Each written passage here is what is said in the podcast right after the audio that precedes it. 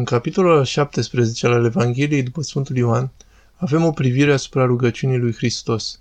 El se roagă Tatălui, iar Sfântul Ioan consemnează cum se roagă el pentru noi. Se roagă Tatălui ca bucuria lui să se împlinească în noi, bucuria lui să se plinească în fiecare dintre noi. Este voința lui Dumnezeu pentru noi. Dar există diferite feluri de bucurie și trebuie să fim clari la ce suntem chemați ca creștini în această viață. Desigur, există o bucurie care este veșnică, bucuria veșnică a împărăției, bucuria lui Dumnezeu, bucuria celor care au intrat în paradis. Dar există și o bucurie pe care Hristos ne cheamă să o urmăm de a crește în viața noastră aici și acum în această lume. Părinții bisericii vorbesc despre această bucurie într-un mod foarte diferit de acea bucurie veșnică a împărăției lui Dumnezeu. Este ceea ce ei numesc doriu plin de bucurie. Un doriu plin de bucurie. Acum, pentru lumea fără Dumnezeu, aceasta este o contradicție. Cum poate fi doriul veselie? În termeni lumești, desigur, când pierdem ceva, când plângem, a dispărut și indiferent câte lacrimi vărsăm, nu putem aduce nimic înapoi din lume odată ce ea este pierdută.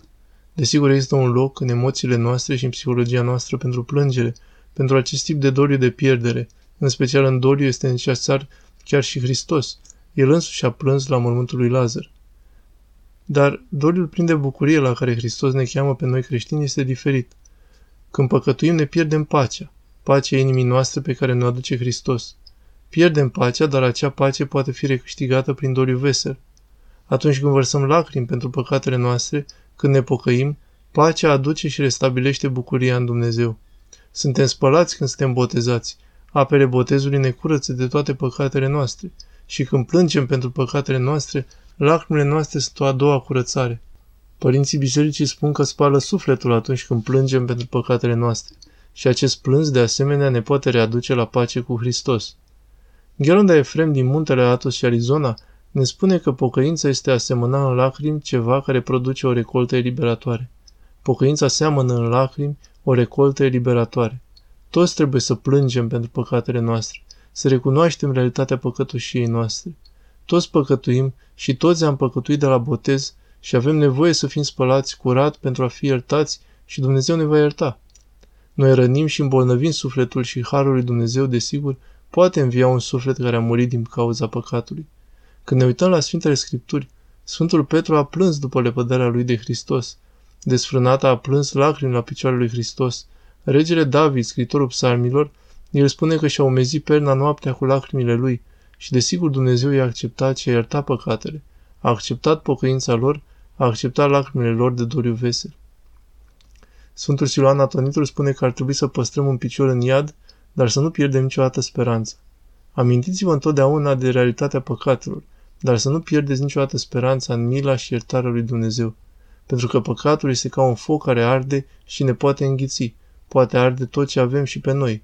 Dar când plângem, lacrimile noastre de pocăință sting flăcările păcatului. Ele împiedică răspândirea păcatului și chiar pot alunga acel păcat din viața noastră. Sting flăcările păcatului.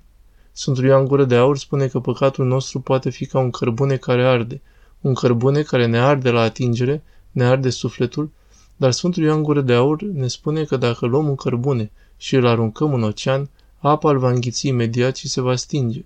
Se va stinge imediat. Toată căldura păcatului va dispărea, la fel și atunci când ne pocăim. Când ne aruncăm păcate în oceanul milei și iubirii lui Dumnezeu se poate stinge imediat.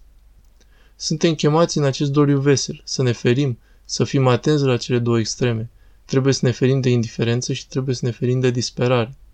Atunci când disperăm, ne pierdem speranța, când disperăm și credem doar că păcatul nostru ne-a cuprins și suntem pierduți. Atunci suntem incapabili de pocăință reală, ne demoralizează, ne convinge că nu există speranță. Dar la fel de periculoasă este indiferența, atunci când nu suntem conștienți de păcatele noastre, când ne considerăm nu chiar atât de răi, când ne comparăm păcatele cu alții și spui, dar nu sunt la fel de rău ca această persoană. Atunci suntem indiferenți și suntem incapabili să ne pocăim. Trebuie să păstrăm în mod constant două realități, păcatul nostru și mila lui Dumnezeu. Care credem că este mai mare? Mila lui Dumnezeu, iertarea lui Dumnezeu, este mai mare decât tot păcatul nostru. Este ca și cărbunele și oceanul.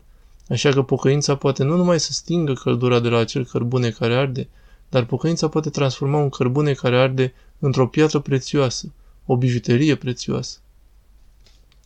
Așa că de ce nu ne grăbim să ne spovedim?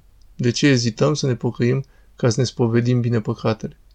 Diavolul nu vrea să ne pocăim. Diavolul ne urăște. El este dușmanul nostru. El vrea să ne condamnăm.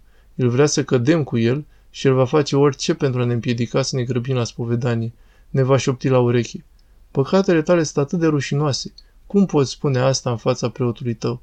Sau va spune, haide, ce este această mărturisire? Nu mai îndoială în realitatea a ceea ce faci. Asta va aduce cu adevărat iertare? Va aduce asta cu adevărat iertare? Diavolul va șopti aceste lucruri în încercarea de a ne împiedica să găsim vindecarea pocăinței noastre, vindecarea mărturisirii. Diavolul ne va ataca acolo unde suntem mai slabi și noi trebuie să privim, trebuie să judecăm, să ne uităm la noi înșine. Ce ne face să ezităm să mărturisim totul? Să ne amintim mereu că paradisul nu este pentru cei fără păcat. Nu sunt cei fără de păcat care vor merge în paradis. Paradisul este pentru păcătoșii care se pocăiesc. Paradisul este pentru cei care au intrat pe această cale de doriu plin de bucurie. Și prin doriu vesel am primit harul lui Dumnezeu care ne face să intrăm în paradis. Să mergem pe calea cea dreaptă a întristării ca să devenim vrenici și să-L avem pe Dumnezeu ca apărător. Sfântul Efrem Sirul